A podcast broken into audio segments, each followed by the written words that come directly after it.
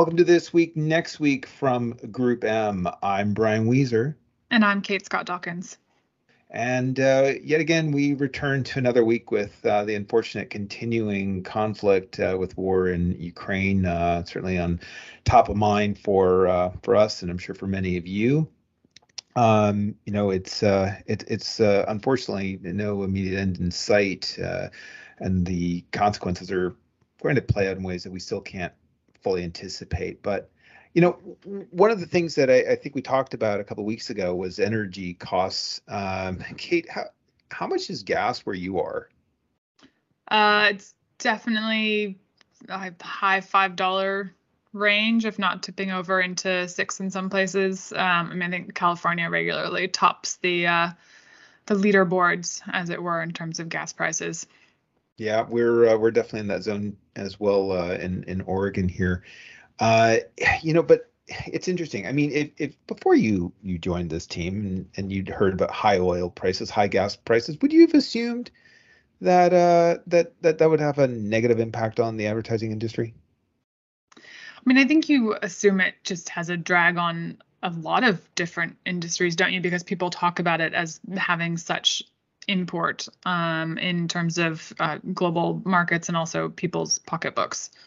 Yeah, I know, and I don't know. I wonder if if if um people who who I don't know set the tone on these things have like these scarred memories of the lineups of the 1970s. I I don't know. I wasn't. I don't think I was even born when that happened, and I don't even know what it was like in Canada uh, when um uh you know the gas lineups uh, images of the 1970s were dominant. But yeah, I definitely hear a common view that high gas prices, high energy prices must be negatively correlated um, with advertising, but you know what I did? Uh, yeah, I'm guessing it involved data. It, it probably did. Um, yeah, so we took our data from uh, this year, next year, which um, which is you know advertising data for countries around the world. We have 51 or so countries or markets where the data is internally consistent for a 20 year plus period. And from 1999 to 2019, mm-hmm. compared the cost of Brent crude, the changes in cost of Brent crude with the changes in growth rates in advertising, right? Okay, make sense? Yep. So okay. far, so good. Right. And if you had to guess what the uh, correlation is, well, what would you guess it is?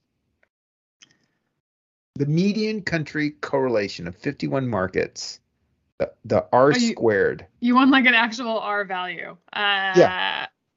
Don't know, less than less than 0.3. You are right. Ding ding ding. Um, that's where we should have like sound effects probably. Uh, 0.18. 0.18. Okay. But positive. It's a positive number. And here's the crazy thing, right? Three markets of 51. Was there a negative correlation? You know, R not R squared. Mm-hmm. Uh, only three markets uh, Ireland, Malaysia, Philippines. Argentina, right? No. Oh, Argentina. I'm sorry. Right. Yeah. Argentina. Right. But the point, and barely, barely. The point is that um, advertising is actually positively correlated with uh, changes in in uh, oil prices. So um, I don't know. I mean, you saw my my thinking, uh, my some of my notes about this. So we're we're kind of cheating here, but did anything stand out to you about you know why this might be well so i did some uh, quick looking myself what i thought at least you know in my own personal world as soon as gas prices went up said well that's we're not using the uh, you know the, the honda anymore we're going to use the electric car for all of our driving um, and so it made me think again about when we talked about input costs going up and people looking for alternatives or buying alternatives. And, um, you know, I went looking for whether EV searches were up, but basically at the mm. same hmm. time, you know, like our, our, EV advertising, you know, trends going up. Um, they are at an all-time high in the US, like a 400% increase according to Google Trends um, in both Germany and the US, for instance. Um, not as high as uh, well, it's gas prices. Sorry, the search for that. Um, and then search trends for EVs in the U.S. in the past year, second highest over the last five years. Um, wow. So yeah. Well, although is that higher than I don't know, who's a celebrity du jour right now? I wonder if uh, that would be an interesting correlation. You know, changes in search searches for Kim Kardashian and energy prices. Is there a negative correlation? Positive? I don't know. You can find some really interesting correlations because um, let let's come back to correlation and causation in model building okay. later on. Uh, I think that that might be relevant for a deep dive, right? Yep. Uh, okay, but but here's the crazy thing, right? Higher energy prices, higher oil prices, gas prices tend to have this disproportionate impact. But do you know, uh, and you you Kate now are representing the listener uh, here when I'm asking you this rhetorically, um, do you know uh, what percentage of consumer expenditures uh, gas represents? Uh, I don't off the top of my head. 2% in the United States. Okay. And about the same in Europe. 2%. Yeah. Energy prices in total are about 4% of consumer expenditures. So 50% higher prices would have a 2% impact. And we can point to the 2007 8 period where uh, massively higher prices were actually related to a strong economy. And that's the bigger point, especially in oil producing countries higher energy prices can actually be stimulative, not negative. So right. that's uh that was one of the things I looked at this week. Um, what did you spend time looking at this week?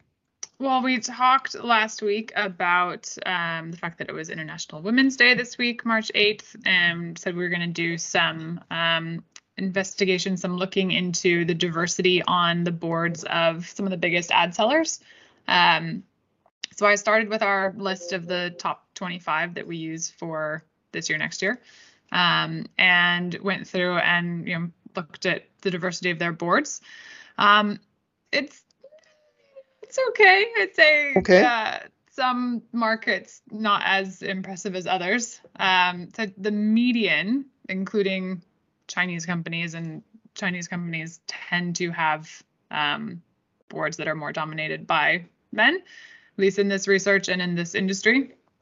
So the median, including those Chinese companies, was 36% female boards um, across 44. Including the Chinese companies. What about excluding the Chinese companies? Uh, well, the median was about the same. The average does change. The average, including Chinese companies, was 30% female, um, and excluding Chinese companies, 34%. Okay, so there's some inclusion, but it's clearly not parity. Uh, did you find any commonalities between those where um, maybe women were more uh, closer to 50% or above? Yeah, we'll we'll come on to that. There were a couple of other interesting things. Um, I mean, there were some where the boards were zero percent female. Um, mm. Yeah, several uh, Chinese companies, also Globo, actually. Um, and Brazil Brazil based Globo zero zero board members at Globo. Zero, according to my research. Yep. Um, wow. And Discovery is only eight percent. That was sort of the lowest of the big. Eight percent, meaning one. Uh, two out of twelve. Two of twelve. Okay, so that is not exactly representative. Do we know what the new Discovery Warner board's composition is like? I need to look at that, the pro forma one. I think they have released some information, but it wasn't in my stats here. Um, I think the other interesting thing is the number of female executives. So, uh, female CEOs, only three out of 44 or 7%. Ugh. Yeah. You know, you know, I've got to say that one of the bigger problems uh, I, have observed, and and just speaking as an analyst or a former analyst uh, on Wall Street, uh, there's a really unfortunate and interesting form of bias when it comes to Wall Street events. If you you are an analyst and you want to have diverse representation speaking at conferences, but companies only allow CEOs or CFOs to speak. Right. You end up with a situation where the only people speaking are men. Yeah. Except where you've got if you've got a situation where only three of 44 CEOs are, are female. So that's uh, which were the companies with the um, uh, females? So this is where we'll come on to a hypothesis I had. So ITV, uh, female, their board is 50% female. Um, C4 the female CEO, 38% of their board is female. And then um, Naver, the South Korean um, internet or digital company, female CEO, although the board is only 17% female. She's the only female on their board, but she is also the chief executive. That's arguably more surprising in this sense because I mean it, I think some of the numbers we've seen are lower in in Asian markets, and uh, so female CEO at a, an important uh, digital media platform is pretty important. So I did wonder. I added. I mean, Nordic Entertainment isn't on the list of top 25, but I added Nordic Entertainment um, and ITV, and and then some of the other uh, European players like RTL and and TF1. Um, out of interest because we've been talking about uh, their sort of long-term competitive strategy and, and you know competing against the global U.S. media owners who are expanding and and really pouring money into global content.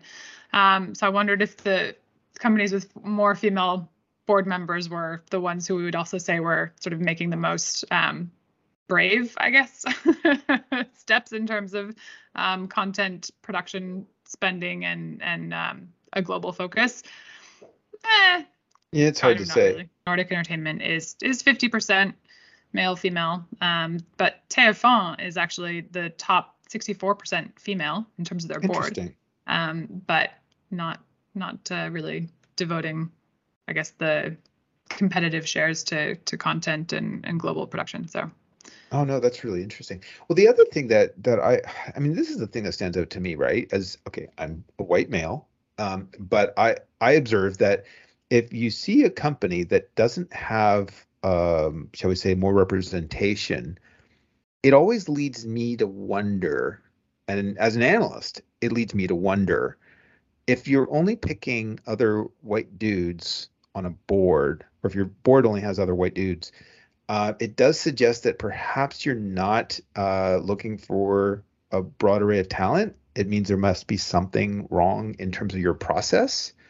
Uh, because it's it can't be possible that the best people for a given board are all or disproportionately white male. Like it's just statistically not possible when you yeah. look at it at an industrial scale, right?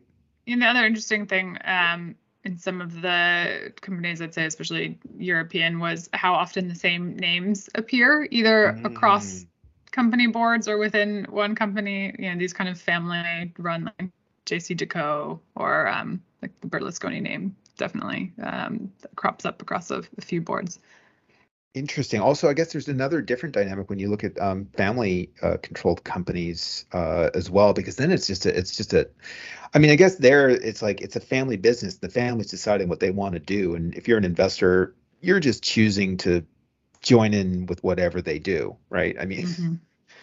um, but I think it is different when it comes to a, a, a non-family controlled company. Like they're really, it, it, it, I as an analyst interpret the lack of diversity as a lack of, frankly, doing a good job of fostering making sure that the company is getting a wide array of opinions and value, viewpoints if that's if that's what's needed. Although i i, I also see the value of a, a company where you're going to have a monolithic person who just basically controls the company and the the board's just a rubber stamp anyways in which case it doesn't matter arguably who's on the board. I don't know that that's a that's not a good way to build a business for multiple decades but I, mean, I think we've seen failures of that model. Um, I can think of one company. Are you suggesting that when your singular people control companies and basically have all the voting rights, that it doesn't always end well?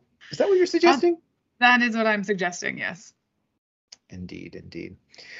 Well, um, ITV at least, uh, you know, they, they did make, as we talked about last week, they did make some um, good progress towards uh, their streaming business, and it maybe not all the way where we think they probably need to get to, but going in the right direction by investing more heavily in this ITVX initiative. Yeah, well, at least it wasn't ITV Plus. You know, something different. Well, that was Hub Plus, wasn't it? Yeah. we're all with the plus. I mean, just you know, we we did come up with our own term called Connect TV Plus here because, well, why not, right? So we're okay with pluses, aren't we? Sure, sure. Why not?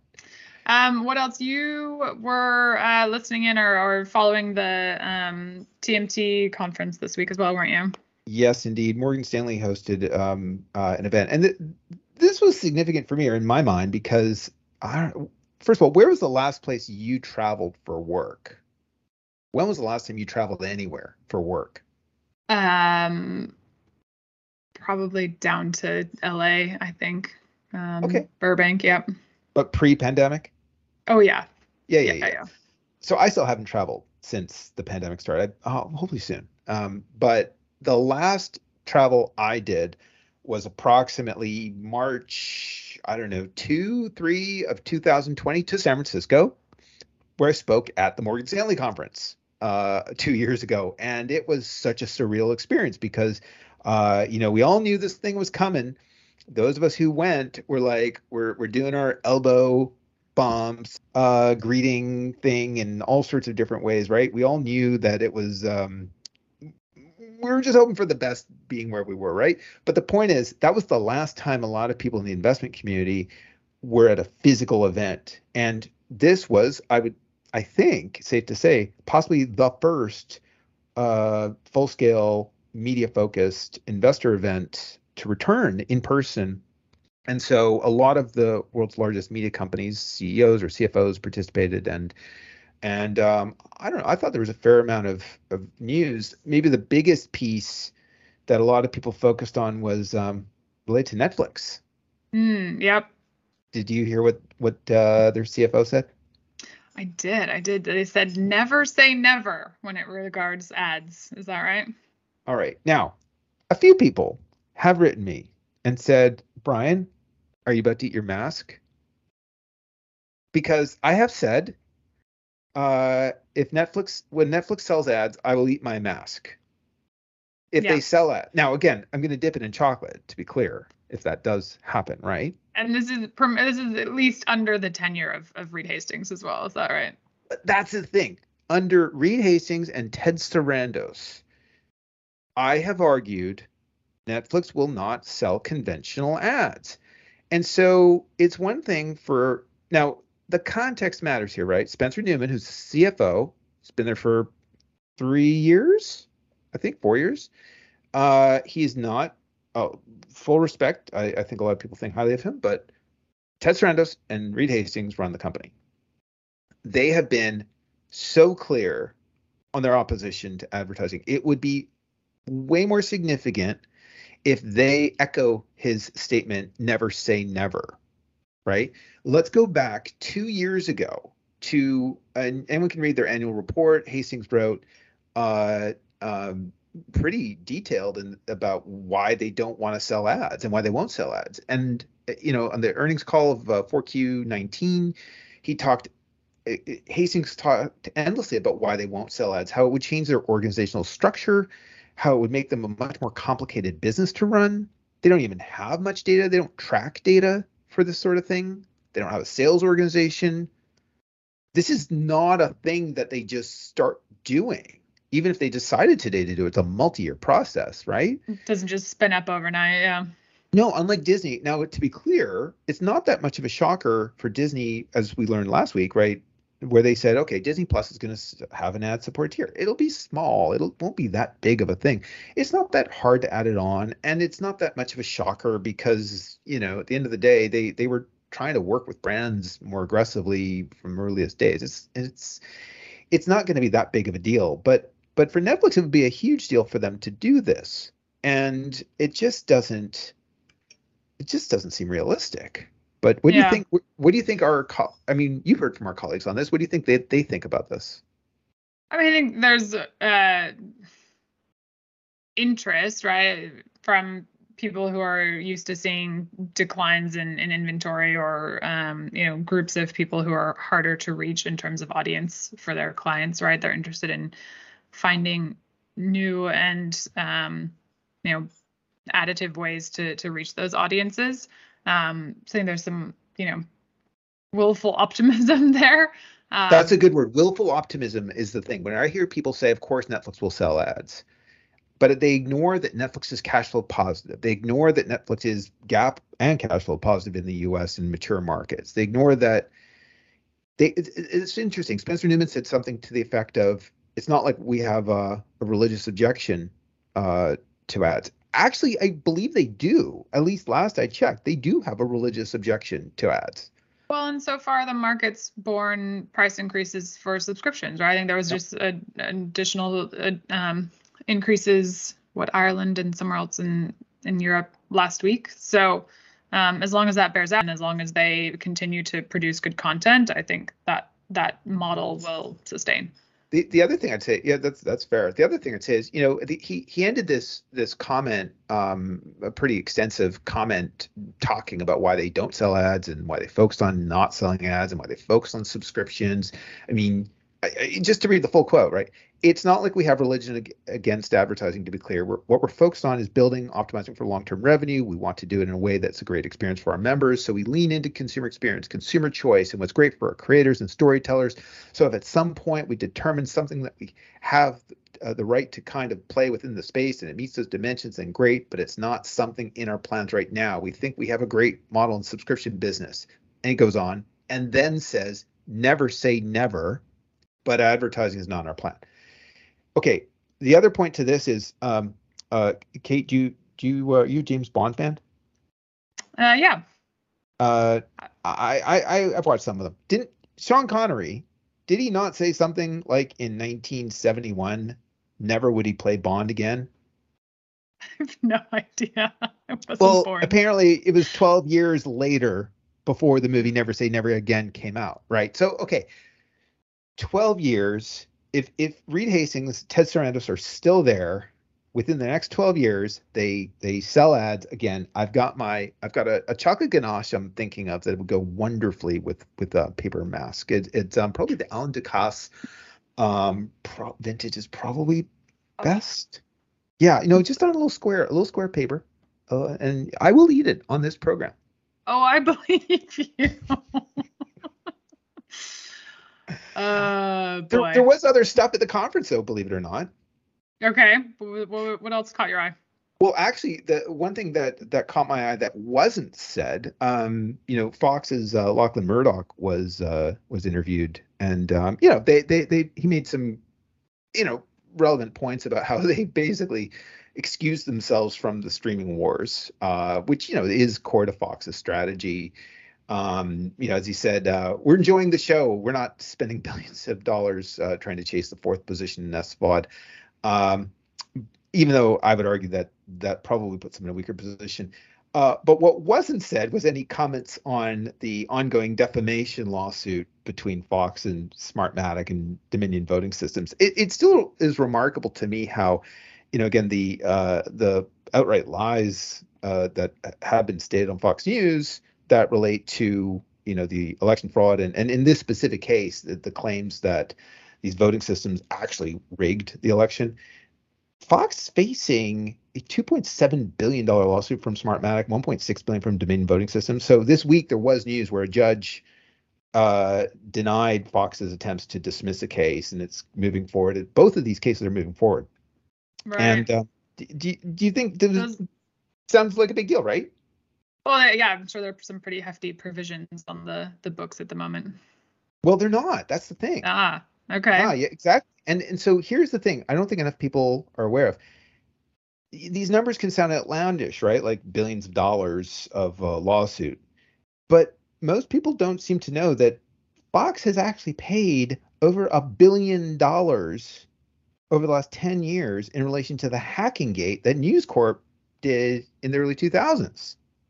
Oh yeah, well that was. I mean, did that get big press? I mean, I was in the UK for some of the the court proceedings that happened there, but did that get big press in the US? This was it around. Did, um, it got some, the, but every, every quarter, if you look in their 10Qs and 10Ks, they're every quarter it's tens of millions of dollars of charges.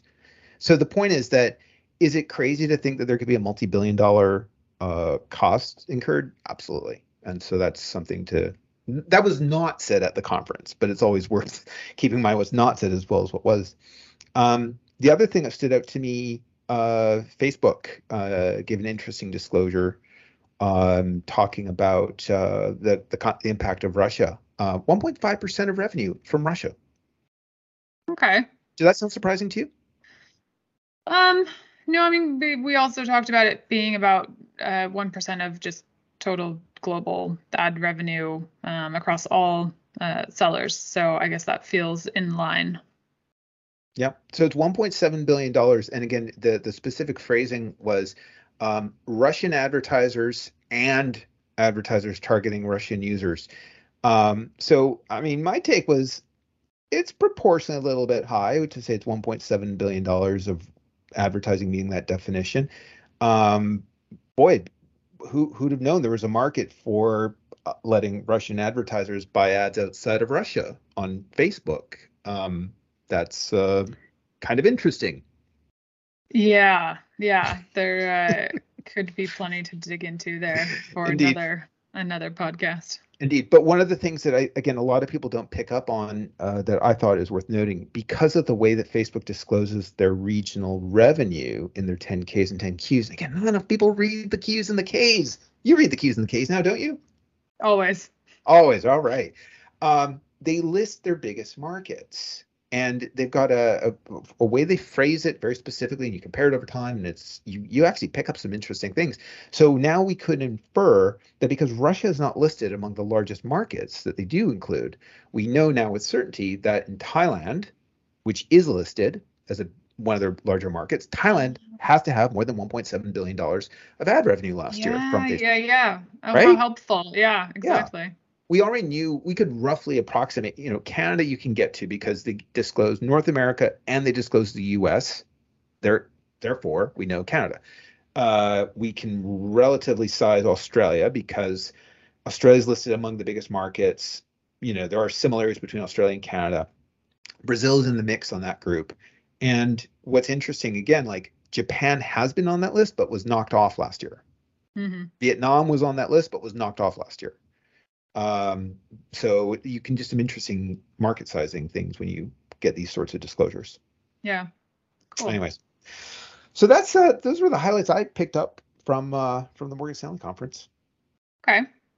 Um, we were going to talk this week. There was a conversation that came up around how advertiser ROI models are are built. And model building is something we, we spent a fair amount of time thinking about around here at uh, the this week, next week, this year, next year department of Group M. yeah, what, what stood bit. out to you from what stood out to you from the conversation about mo- uh, model building and ROIs?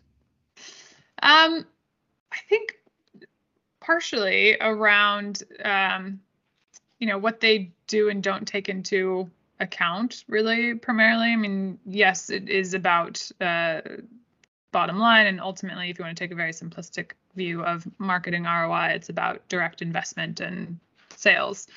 Um, but what else could be taken into account around consumer experience or sustainability? Um, there are all kinds of other metrics that uh, might be valuable over the longer term than a, a short term direct return. This was an interesting point you raised, I think, which was that to the extent that a bad consumer experience where an ad runs, how is that accounted for in a model? And the answer is it's not usually, right? Yeah. The other thing that okay, so a few things that stood out to me, um, and again, we we know we have a, a, listener base, some of whom are in the analyst community and or follow um, public companies. Uh, this is something I had to harp on as an analyst covering stocks. The way in which financial professionals define ROI is often not the same way that advertising practitioners define ROI, right? Have you I don't know have you seen this? I mean uh, like the the the have you seen the goals that campaigns have like trying to drive like um I don't know, it could be uh, the cost per click, it could be cost per whatever. optimizing ROI against those sorts of metrics is not the same thing as driving actual return on investment at a corporate level. Yeah, yeah, and there are certainly, uh, I think, more attempts to drive uh, metrics like brand lift that aren't so short-term focused as a click. Right, right, and then we're not. How do we account for time horizons? So, I was uh, actually speak, uh, speaking to a very large uh, auto manufacturer uh, client earlier today, and uh, was relaying how I think we, we we've talked about my uh, my, my Tesla deposit, right? Yeah. Um, who knows if I'll actually uh, actually buy the car whenever it arrives. Um, but the, but the the point of this is my perception of of auto brands may have been formed when I was a kid. How is that accounted for in a model that people will have perceptions based on word of mouth or based on um, you know intangible things that are just not captured capturable in a model. Well and how do models uh, evolve to convince you know new types of quote unquote consumers like bots right? If i'm mm. asking my digital assistant or my smart home devices to order something for me how are our models you know dealing with the fact that those are not, not rational emotional uh, beings that do have opinions formed from childhood well, wouldn't this be interesting? We get to the place where you have a self-refilling uh, consumer product, uh, a refrigerator looking for a water filter, uh, an espresso maker looking for um, you know, a pod, and that it makes a decision based on what you've pre-programmed as a set of rules. Then I guess I guess the if if everyone had the same rules, I guess that you could create a model that would try to optimize how you sold to that bot. No. Yeah, well, I think this gets really interesting. This is a bit now outside of the ROI model, I guess. Um, but yeah, what happens when those rules are set? How do you encourage brand switching? Um, you know, what is what does that look like if you're not going into a store and seeing packaging or seeing something based on shelf height? Um, you know what if you have a subscription and you're not watching TV ads for coffee what does that look like? Is it is it based on uh, offering promotional prices to the you know smart home uh, appliances that are reordering? That it I don't think um, a lot of advertisers have really worked through the the progression of of how this might go. No, I think so. I mean, and uh, by the way, we're not we're we're not trying to say that models are a bad thing and that trying to calculate what ROIs are is a bad thing. But I think that sometimes uh, I think the people who don't develop the products put too much weight in what they mean versus what they don't mean, what they capture versus what they don't capture, and just how subject they are to improvement. I mean, every model can be improved essentially, right? Yeah, oh, oh, definitely. we spend a lot of time trying to improve our own uh, internal models. Yeah, absolutely.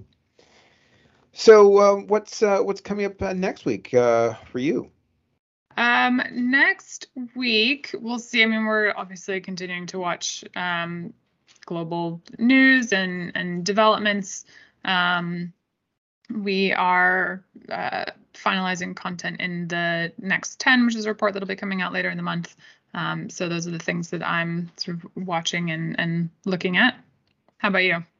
Well, you know, as uh, earnings season comes to a close around the world, you know, finalizing some of the data uh, or estimates around how how big some markets uh, around the world grew um, 2021. But uh, actually, what I'm really looking forward to doing is uh, I've got a data set of what I call digital endemics, right? The 40 or 50 or so companies that are maybe app based businesses. A lot of them are smaller, newer public companies that they they file their end of year data late, and uh, I'm really excited actually to see how. Uh, I get excited about simple things, that plus chocolate. Um, to see how they uh, all end the year um, in terms of their contribution to the advertising industry. Well, we'll get new concentration numbers of uh, media sellers as well, which will be good once the last that report. will be interesting. Yeah, just as a teaser on this one, right? We've calculated and we wrote about it in this year, next year, in the uh, June 2021 edition, that the top 17 companies outside of China account for about 65% of all ad revenue across all media. That number is probably going to be around 70% for 2021. I mean, any bet? Anyone want to bet a more precise number? Drum roll, please. Um, yeah, seventy. Should I go higher or lower? Seventy-six. Wow. Will you eat high. your mask if uh, if you no, don't? Uh, goodness no. no. You could dip it in mayonnaise. no, gross. All right. Well, un- until until then, I think uh, it's been that's been this week, next week. Thanks for listening. This week, next week is hosted by me, Kate Scott Dawkins, and Brian Wieser. Our producer is Jared Bayman. Our showrunner is Sam Weston. The views and opinions expressed here are our own and are not intended to represent those of Group M or its clients. If you have questions, comments, or requests for future segments, let us know at business.intelligence at groupm.com.